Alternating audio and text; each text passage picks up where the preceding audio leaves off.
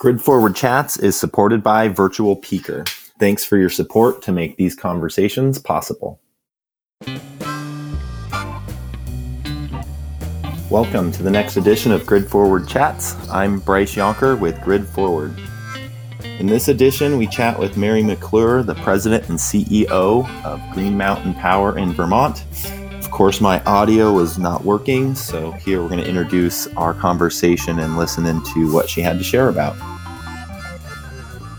So I, yeah, I started at uh, Green Mountain Power in 2010. I, uh, I'm I'm a basketball player turned lawyer turned energy leader uh, who, you know, I think with a combination of preparation and a little luck, uh, I was able to join GMP at a at a pretty wonderful time and uh, work on many different things over the years. Uh, and here I am now. so I did take over right uh, as the pandemic was getting started. And so my 100 day plan that I had uh, out of the gate was. Um, was trash pretty quickly, uh, but uh, it's a fun group of people here in Vermont, and and particularly at Green Mountain. So I'm I'm most definitely lucky.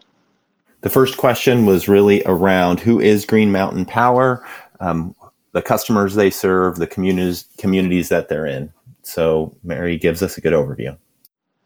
Yeah, so we we serve over seventy percent of Vermont, um, and our customers are homes and businesses really all over the state. So there there are very few places in Vermont that our service territory uh, doesn't touch or or we aren't in. Um, so that gives us a really unique perspective, both um, in terms of what's happening in the state and um, organizationally. So um, we have about 270,000 customers.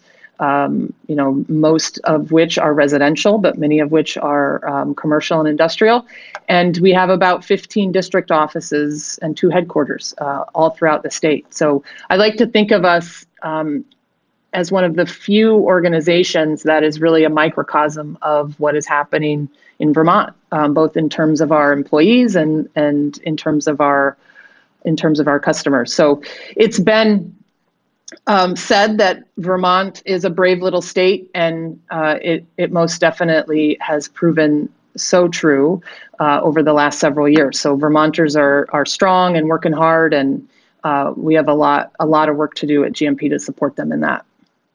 Next, I ask about the priorities there at the organization. How did they land on the focus areas that they're really trying to prioritize?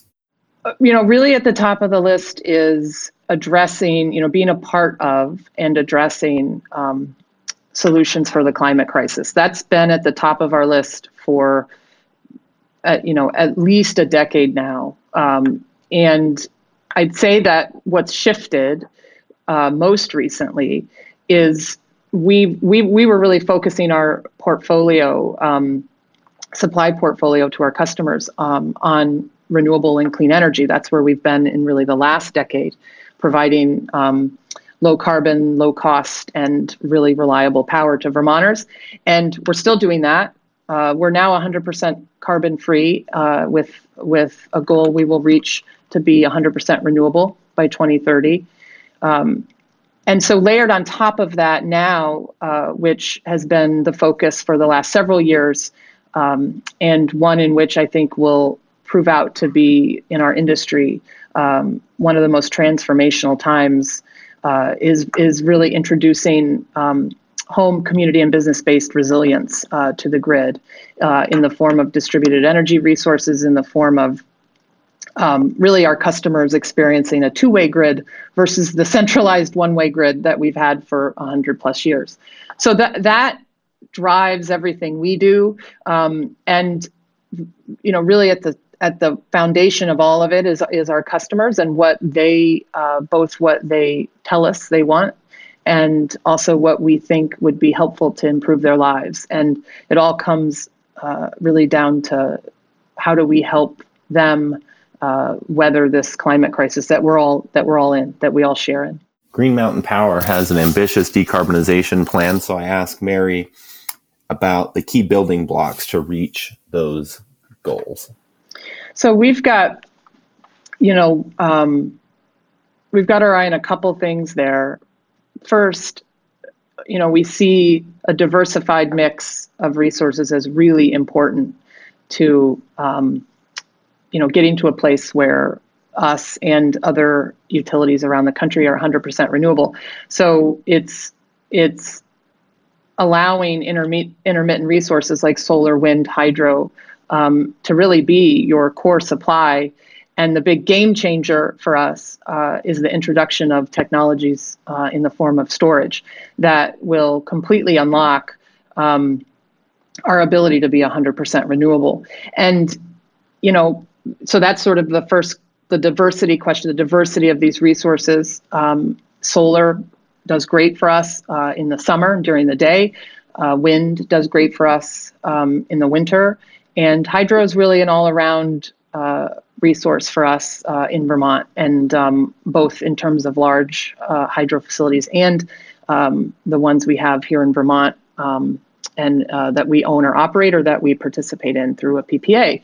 So, you know, the the the storage piece of um, both at a grid level and at a distributed level, I think will be, um, you know, immensely important to as, as one of the building blocks on top of a diversified portfolio where you can actually really deliver clean, um, uh, no fossil fuel energy to our to our customers. We recorded this conversation while Congress was finalizing the Inflation Reduction Act, and I asked Mari how important federal resources are for their efforts and what kind of impact Inflation Reduction Act and other packages will have for the industry and for their efforts? You know, I think uh, when I take a look at that incredible, um, you know, really historic um, funding, and you know, some we've actually even had over the last several years, both in the state or federally. Um, I think that it is massively important to help uh, low and moderate income Americans, low and moderate income Vermonters have access uh, to these clean technologies, whether it's in the form of electric vehicle or in the form of um, electrification of their heating. So I think at a consumer level, um, if we if we're going to meet our goals that that really are imperative that we meet uh, to address greenhouse gas emissions and the climate crisis, um, uh, we're going to need that type of funding um, for for so many uh, people at a very at a consumer level. And then I also think uh, to support the electrification of transportation and heating, which in Vermont, those are the two big ones.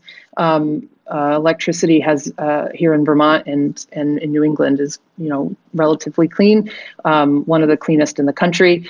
And transportation and heating lead the way for us for greenhouse gas emissions. And so if we're going to uh, support the electrification of other industries. I think um, you know we've got to have a strong backbone to support that in terms of our transmission, um, in terms of our grid, and I think you know I think we get there through programs like that come from the federal government that help uh, move this along for both consumers and uh, grid operators. Mari has already covered a number of the key areas in motion, but I ask about the grid modernization top plans and how that helps prioritize what they should be investing on for their system? I'd say like there's two I'd break it into two pieces. There's there's reliability and there's resiliency. So when we think about our grid here and modernizing it, if you go into the reliability bucket, what you'll find us working on are things like undergrounding, um, pull uh, undergrounding wires, undergrounding distribution circuits that in Vermont are very vulnerable to uh, trees, to wind. Um, Vermont is a very rural state. Uh, we only have a few urban centers. For the most part, we're very rural. Um, many customers uh, are spread out um, throughout the state, and and we might have circuits with just a few customers on them. And so you know, undergrounding and, and storm hardening our existing grid um, will be, uh, you know, including adding technologies to the grid, um, uh, you know, automatic reclosers and things like that. The that is an extremely important piece of grid modernization. Um, I think. Secondly, you've got the resiliency piece, and that that I think in in terms of the things we're working on there, are adding distributed uh, uh, resources throughout. And that's where you'll see the grid move from a one way centralized grid to one where uh, um, assets are distributed and it's very decentralized, and customers are both engaging with the grid and modernizing the grid um, with, with, with cars, um, with solar and storage, um, with resiliency zones throughout Vermont that um, can we can island, and that you know suddenly when you when you combine those two things, the greater grid and the reliability with the decentralized um, distributed assets, uh, utilities suddenly become uh, technology companies, and that's where we really see ourselves uh, moving when we when we think in terms of grid modernization. Grid Forward Chats is supported by Virtual Peaker. Virtual Peaker is a distributed energy software company that empowers utilities to build the grid of the future now and meet deep decarbonization goals. The company's cloud platform unifies all aspects of the distributed management, enhancing customer engagement, load forecasting, and more. Thanks to a recent funding round, Virtual Peaker is expanding its engagements with utilities who are leading the transformation of the grid. For more information, visit virtual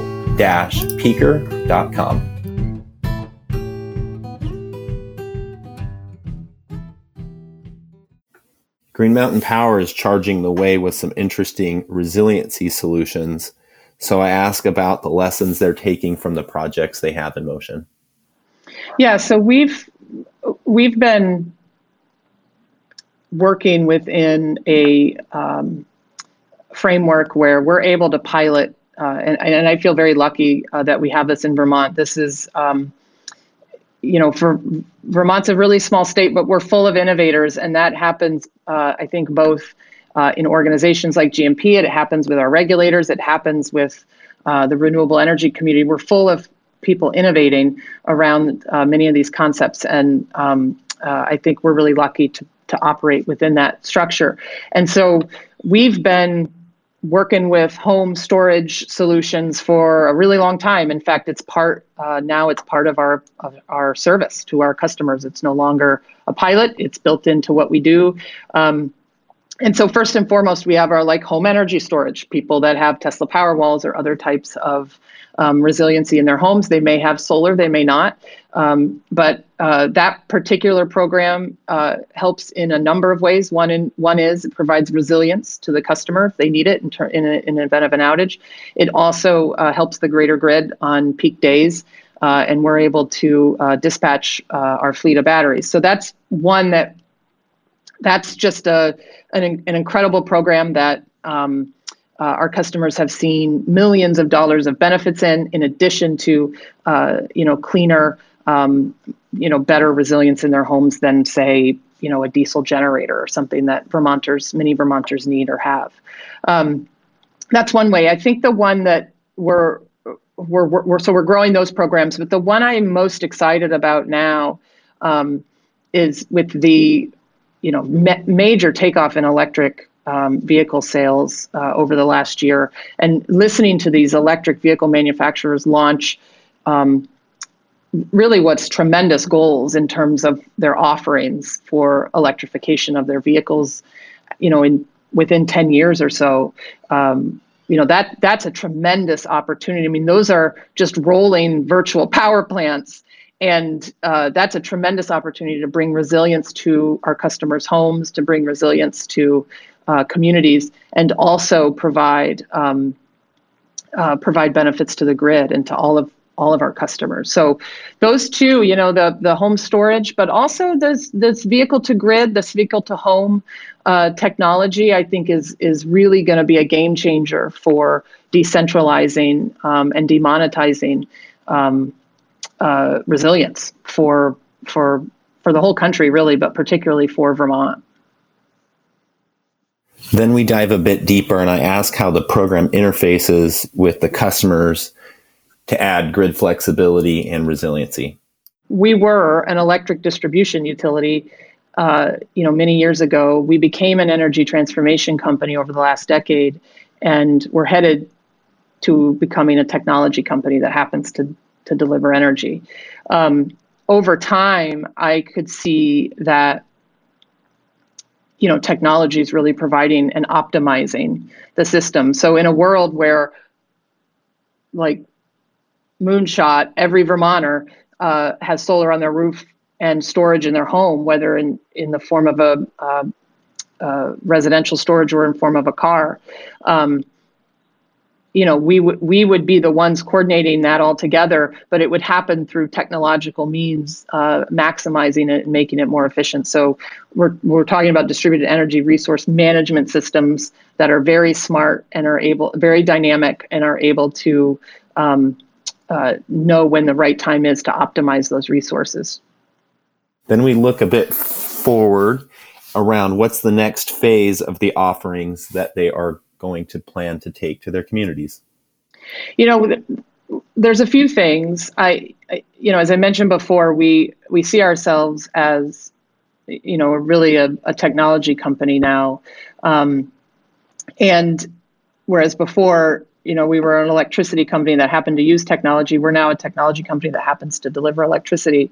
Um, you know, I th- I see us as uh, a coordinator, and I see us as a connector um, for communities and for the state, so that we can optimize economically um, what these technologies are going to be able to provide.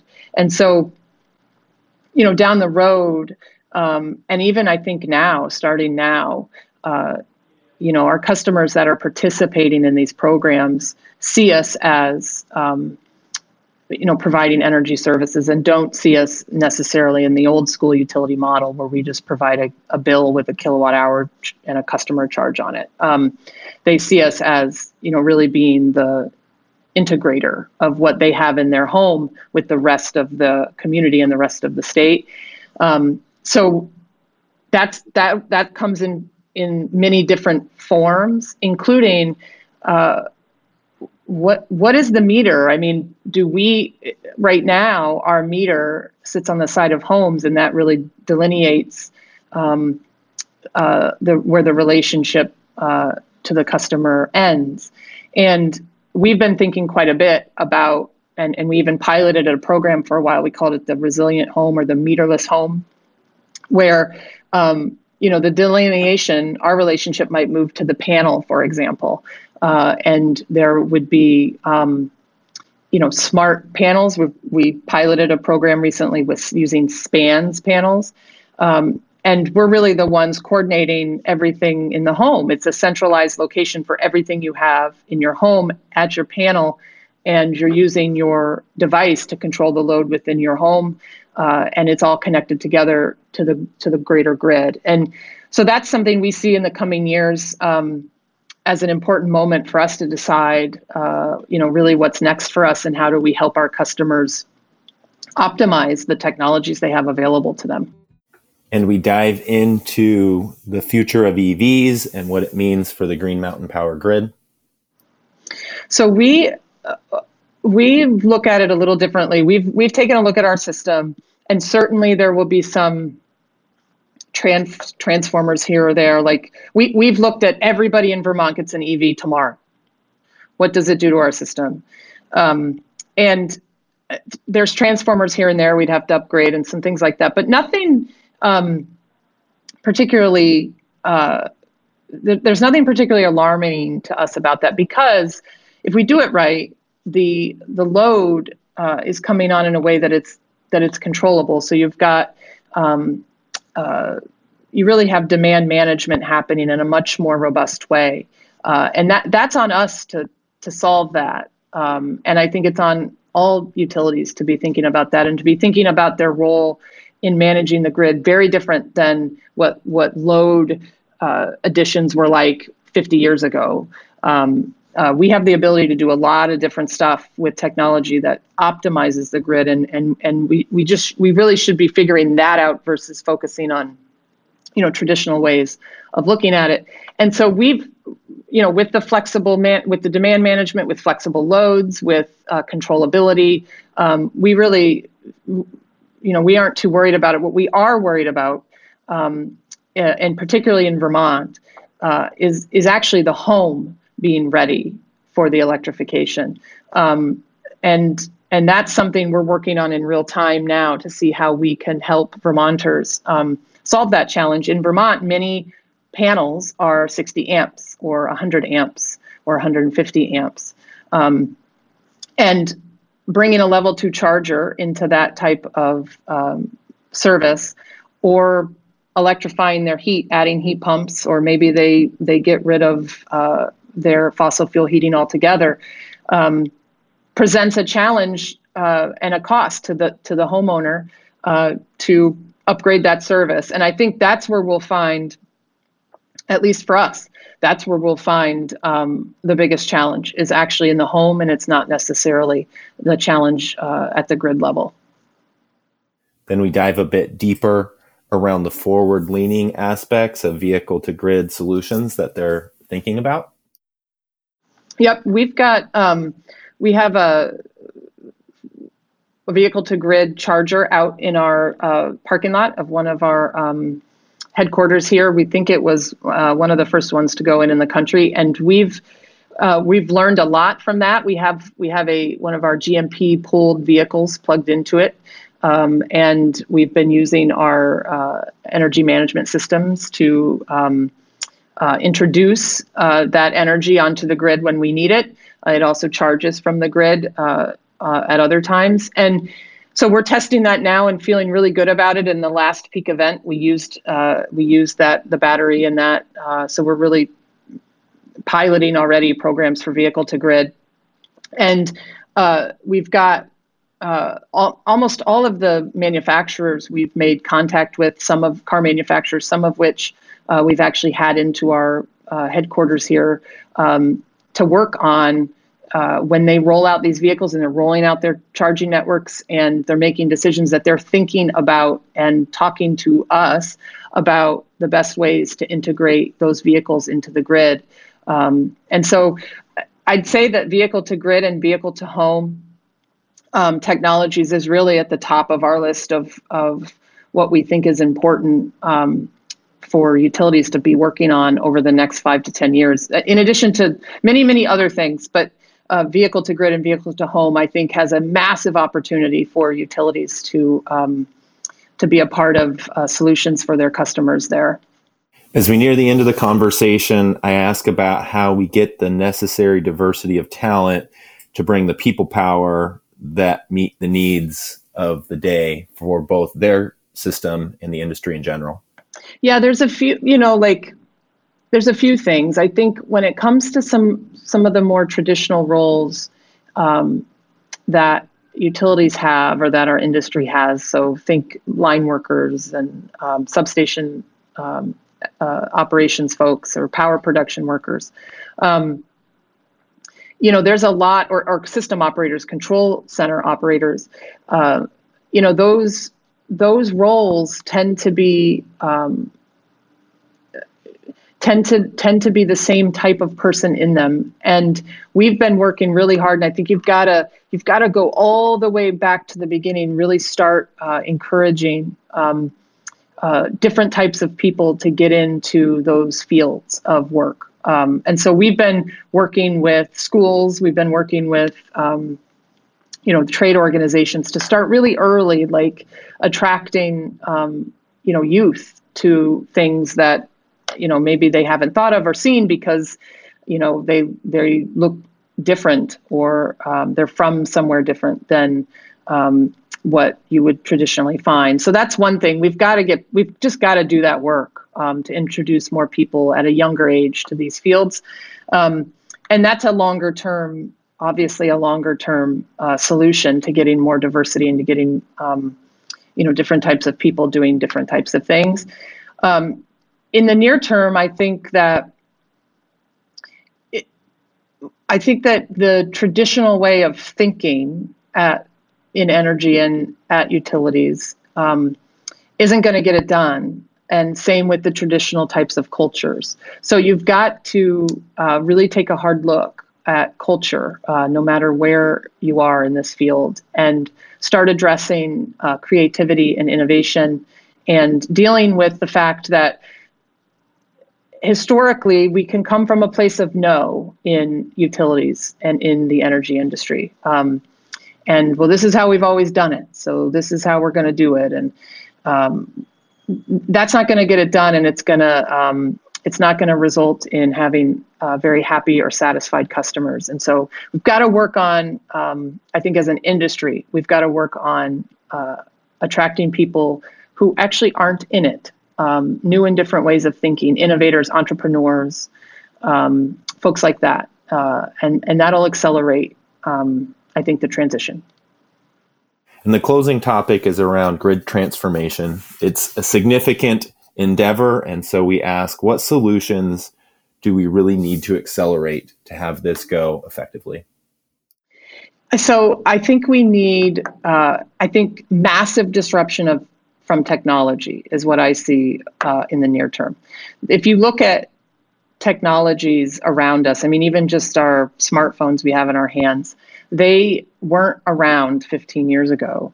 Um, and so 10 years from now is not that far away.